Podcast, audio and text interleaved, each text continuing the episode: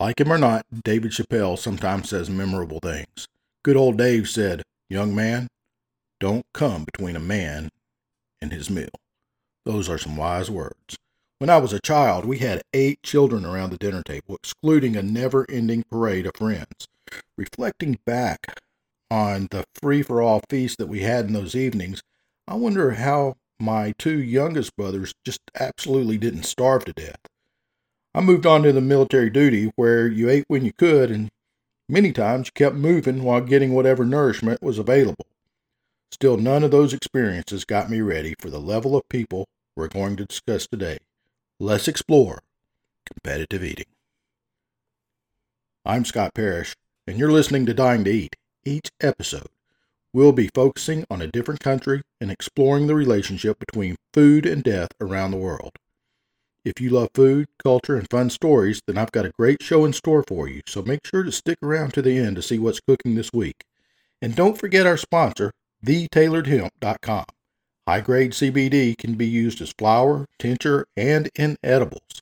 This could be an alternative to some traditional medications and it's legal in all 50 states.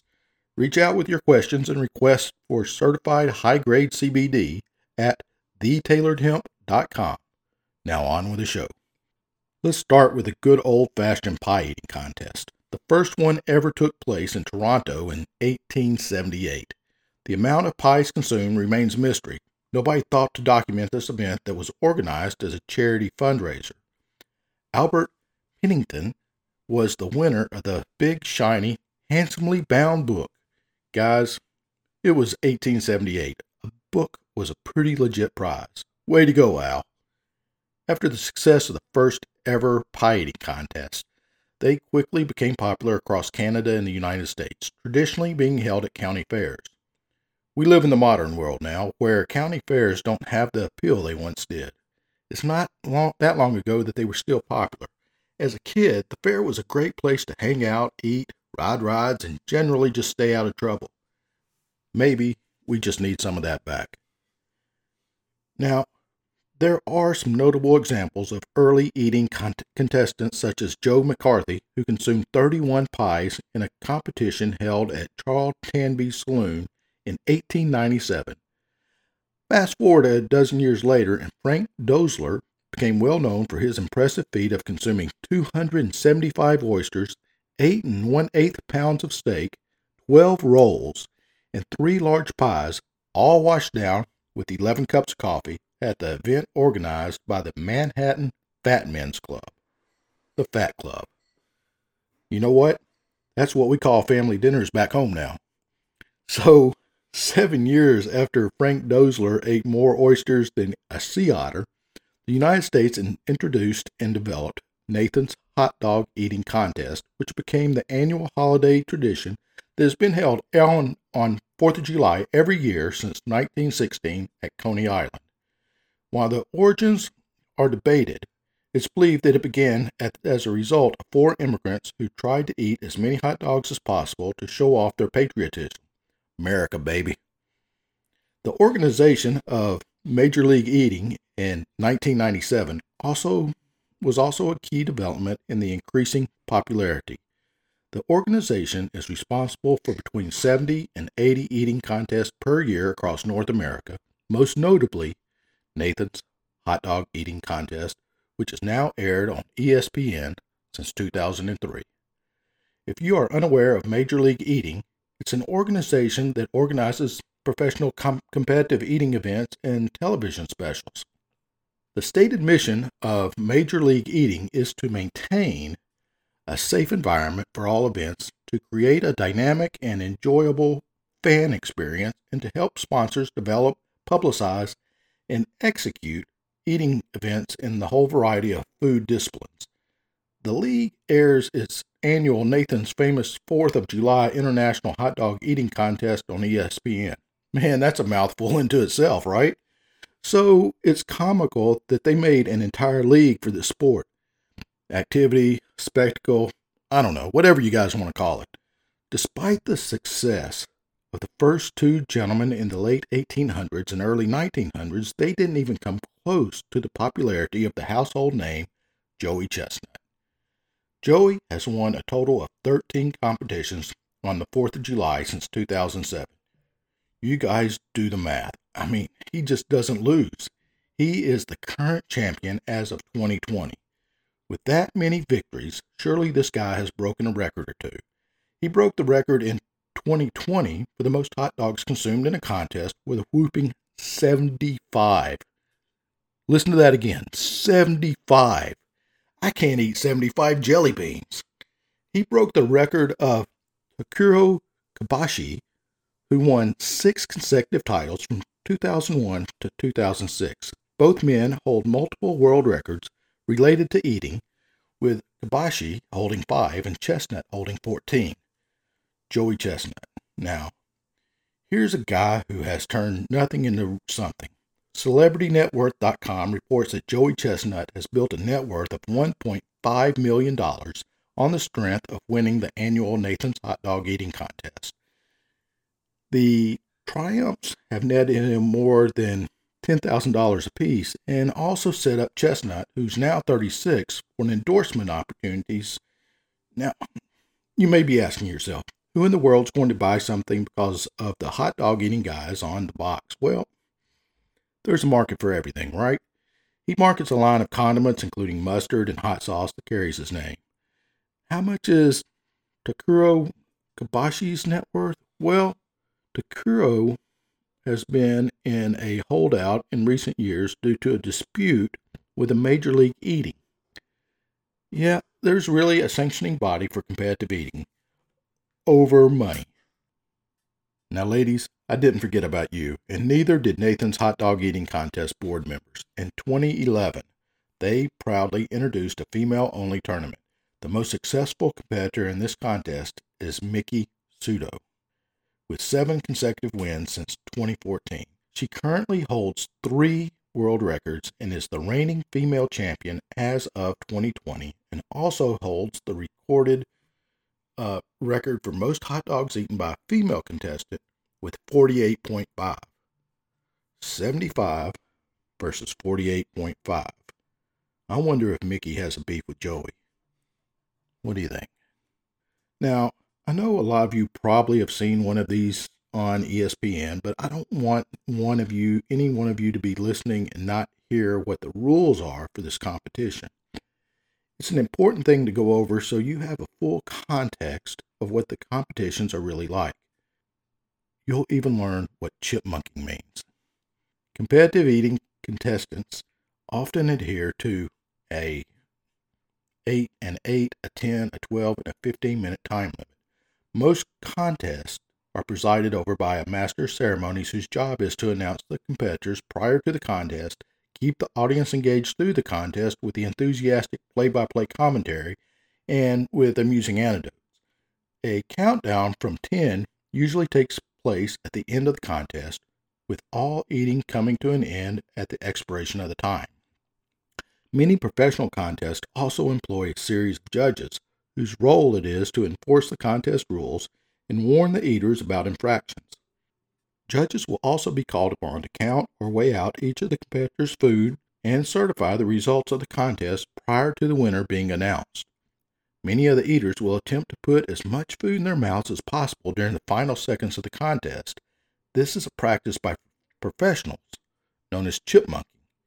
If chipmunking is allowed in a contest, eaters are given a reasonable amount of time, which is typically under two minutes, to swallow the food or take a risk of a deduction from their final totals. In many contests, eaters are allowed to dunk foods in water or other liquids in order to soften the food and make it easier to chew and swallow. Dunking typically takes place with foods involving a bun or other doughy products. Professional contests often enforce the limit on the number of times competitors are allowed to dunk food. Competitors are required to maintain a relatively clean eating surface throughout the contest. Excessive debris after a contest results in a deduction from the eater's final totals. If, at any point during or immediately after the contest, a competitor regurgitates any food, he or she will be disqualified. Vomiting, which is also known as a reversal, or as ESPN and Nathan's hot dog eating contest call it, a reversal of fortune, now isn't that true? Includes obvious signs of vomiting as well as any small amounts of food that may fall from the mouth deemed by judges to have come from the stomach. Small amounts of food already in the mouth prior to swallowing are excluded from this rule. Man, that's just a lot to go by, isn't it? You think these people wake up in, in the morning and they go, Well, you know, it's 4th of July and it's time for an enormous amount of hot dogs. You're going to be wrong. Many professional competitive eaters undergo rigorous personal training in order to increase their stomach capacity and eating speed with various foods. Stomach elasticity is usually considered the key to eating success. The competitors commonly train by drinking large amounts of water over a short period to stretch their stomachs. Others combine the consumption of water with large quantities of low caloric foods such as vegetables and salads. Some eaters use large amounts of gum in order to build jaw strength. Perhaps paradoxically, maintaining a low body fat percentage is thought to be helpful in competitive eating. This is known as the belt of fat theory. For a marquee event like Nathan's hot dog eating contest, some eaters, like current contest champion Joey Chestnut, will begin training several months before the event with personal time trials using the contest food. Retired competitive eater Ed Cookie Jarvis trained by consuming entire heads of boiled cabbage, followed by drinking up to two gallons of water every day for two weeks before a contest. Now that's dedication. Like competitors in athletics, dance, or any pursuit involving endurance and stamina, competitive eaters train and employ tricks in order to achieve greatness. Kobayashi, well, look at that. I said something right. Sorry about those uh, those faux pas earlier. Kobayashi, who monitors his weight and his body fat, is known for the Kobayashi shake, a wiggle that he makes while swallowing food, which is supposedly helps it compactly settle down in his stomach. The ability to moisten food, such as the buns around the hot dog, is among the oldest tricks in the trade. When Kobayashi set his first world record in 2001, his technique involved dunking the buns in a glass of water and then swallowing the soft, wet mass as a whole. Randy Santel, a competitive eater with over 400 titles to his name, launched a website, Food Challenges, in 2014, and it offered several pages dedicated to strategies, tips, tricks, and training techniques. The week before I decided to enter a eating contest, competition for the first time, I had just finished a body transformation as part of the contest sponsored by Men's Health magazine, which I won, Santel says. His very first contest involved an 11 pound, 28 inch pizza, which he ate with a friend in under an hour. He won 500 bucks plus the pizza. And then, Santel says, he was just plain hooked. He's since competed in nearly 500 eating contests around the world, winning 477 and eating massive quantities of everything from burritos to ice cream to chicken wings to pho. So, if you are looking for more tips and tricks, check out his website, Food Challenges. Now, you may ask yourself, what does a famous millionaire, A list actor, have to do with his free time? You never guess it, but criticizing the annual Nathan's Hot Dog Eating Contest is on the list of things to do for Ryan Reynolds. In an, in an editorial in the Huffington Post, he stated that competitive eating is another example of Western gluttony at a time when so many others around the world are starving. In the same article, retired competitive eater Don Moses Lerman mentioned some of the dangers of competitive eating when he said he would stretch his stomach until it causes internal bleeding. Man, that's that, that would keep me away from that table right there. So let's dive deeper into the dangers of competitive eating. Negative health effects of competitive eating include delayed stomach emptying, aspiration pneumonia, perforation of the stomach, Boerhaave syndrome, and obesity. Other medical professionals contend that binge eating can cause stomach perforations, and those with ulcers and gulping large quantities of water during the training can lead to water intoxication, a condition caused by diluted electrolytes in the blood. Normal term effects of delayed stomach emptying include chronic indigestion, nausea, and vomiting. Discomfort following an event is common with nausea, heartburn, abdominal cramping, and diarrhea. People may also use laxatives or force themselves to vomit following the event, and those also have associated risk. Seems to me that there's a reason people watch it every year, though, because it's crazy it's dangerous, and it's another example of Western gluttony.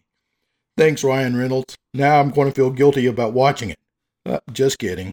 Ryan, if you're listening, let's go grab a big gulp and a couple of quarter pounders sometime. We can talk about it. When it comes to potential hazards, choking is the most obvious concern in eating contests. Meat, because of its texture, density, and fat content, is the toughest food to swallow quickly. I saw a person choke on a piece of steak once, but it wasn't serious, Santel says, noting that the carbs are generally pretty easy to consume. If there's something that's a choking concern, eaters will chug water, which softens the food so it can be swallowed more easily. But accidents do happen. Santel remembers biting his finger once when he was really in a hurry and spliced his thumb while using a knife to cut a piece of meat during a contest. These are apparently common injuries. He says that the real concern comes when a contest involves alcohol, as many amateur contests do. One off promotional contests can be dangerous too. Incompetence and inexperience for organizers and, and participants can lead to injury and possibly even death.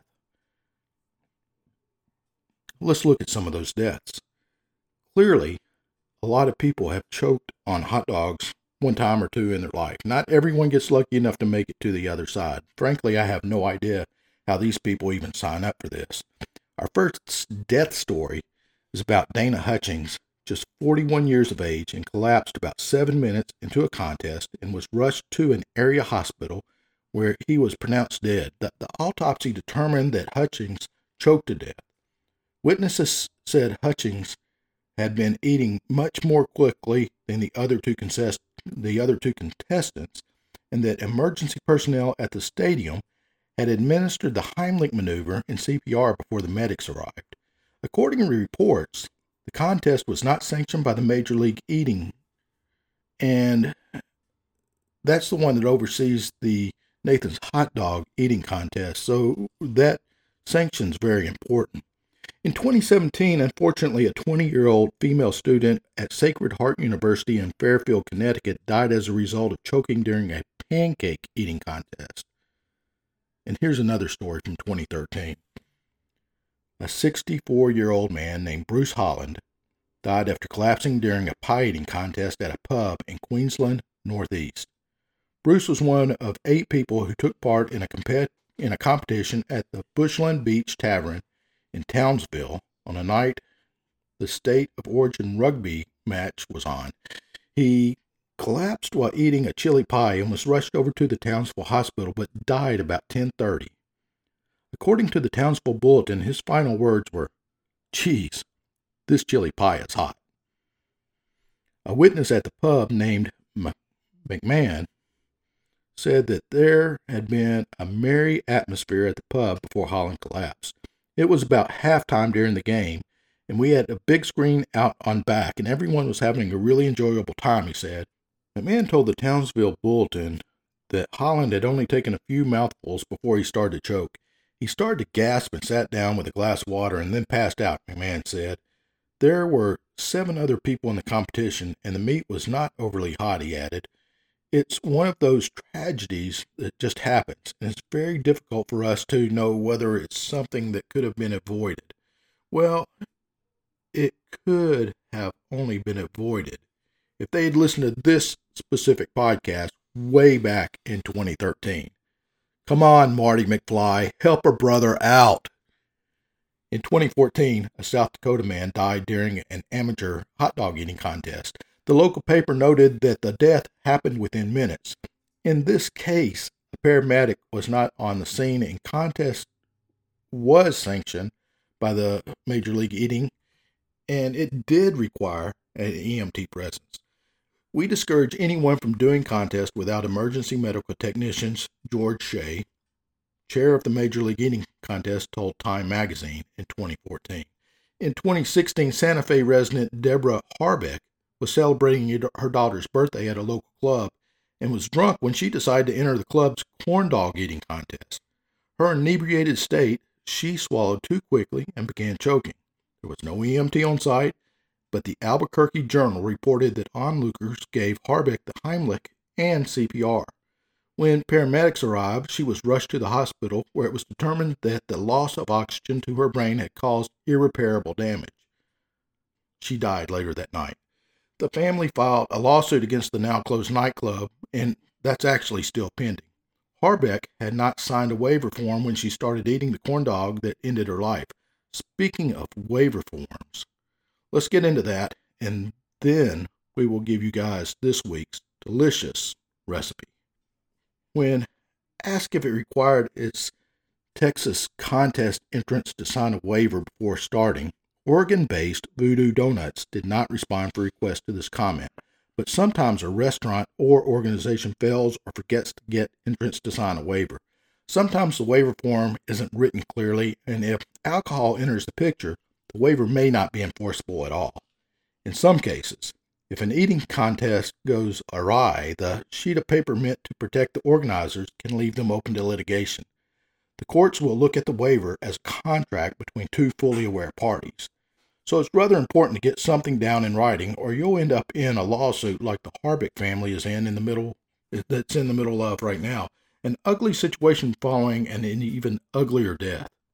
Choking on a hot dog is not the way I want to go out, and I don't ever plan on signing up for one who knows, maybe we can come up with a, a bet. And if I lose, then Pete has to sign up for one.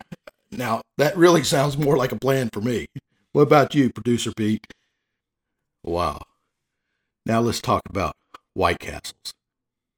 Just hearing those two words makes my mouth water as I picture these tasty sliders from the first fast food chain in the U.S.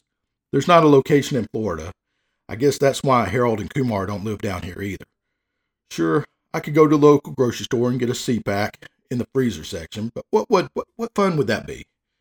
Now, y'all, I love cooking. I am never ending in my search and attempt to create new dishes to me. When I share a recipe that's not mine, I'm happy to bring recognition to the fellow food lovers. Today, this copycat recipe is for White Castle burgers. While I get, did get to visit their manufacturing plant where they're made, I'm still amazed at what goes into them. This recipe is from Emily, Echo, and Erica of Favorite Family Recipes. These ladies are culinary historians, and they are awesome. I want to say a huge thanks to them for letting me use their recipe. Side note, if anyone has a recipe that they've developed, or it's a family recipe that you really enjoy, shoot it my way. We'll share it if we can. This recipe will make approximately two dozen burgers. Preheat your oven to 350 degrees Fahrenheit.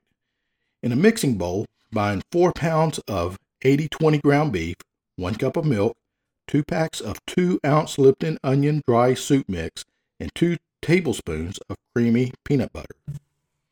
That's right, I said Lipton soup mix and I said peanut butter. Roll the Roll half of that beef mixture into a baking pan and then repeat with a second baking pan. I used a rolling pin so I could get mine as even thickness as I could at about three quarters of an inch. Bake for 10 minutes. And you're going to see this meat bathe in its own juices and draw up about 20%. Now, don't worry, it's the right size. Sprinkle one diced white onion evenly across the sheet of meat. Return to the oven for another 15 minutes. When you remove the pan this time, place single slices of American cheese enough to cover the top. I like Kraft slices. Use what you like though. My experience was the cheese melted as it sat on top of the stove. Now place the tops of 12 buns on the sheet of meat. Place back in the oven for another 5 minutes. Remove and cut between the buns to create individual burgers. Using a spatula, Place the white Castlesque goodness on the bottom bun, and hey, brother, it's time to dig in. I've been your host, Scott Parrish, and I'd like to thank you for listening to Dying to Eat. This show is made possible by listeners like our Instagram followers, T. Kleck III, the Jawsome, Dangling Lee, Gaytan 6578, Harold Esk, uh, all you guys. I really appreciate your support. Oh, and I can't forget Carlin in South Florida, who hit me up for this recipe even before we recorded the show. Thanks for the, the really, really, thank you for the support. Sharing food with folks is one of the main reasons I do this show. Please don't forget to post pics. If you like what you heard and you'd like to hear more, look out for new episodes every week on your favorite podcast platform. Make sure to drop us a like, a comment, and a five star rating. Follow us on Facebook and Instagram to stay up to date on our latest episodes. And until next time, stay lively.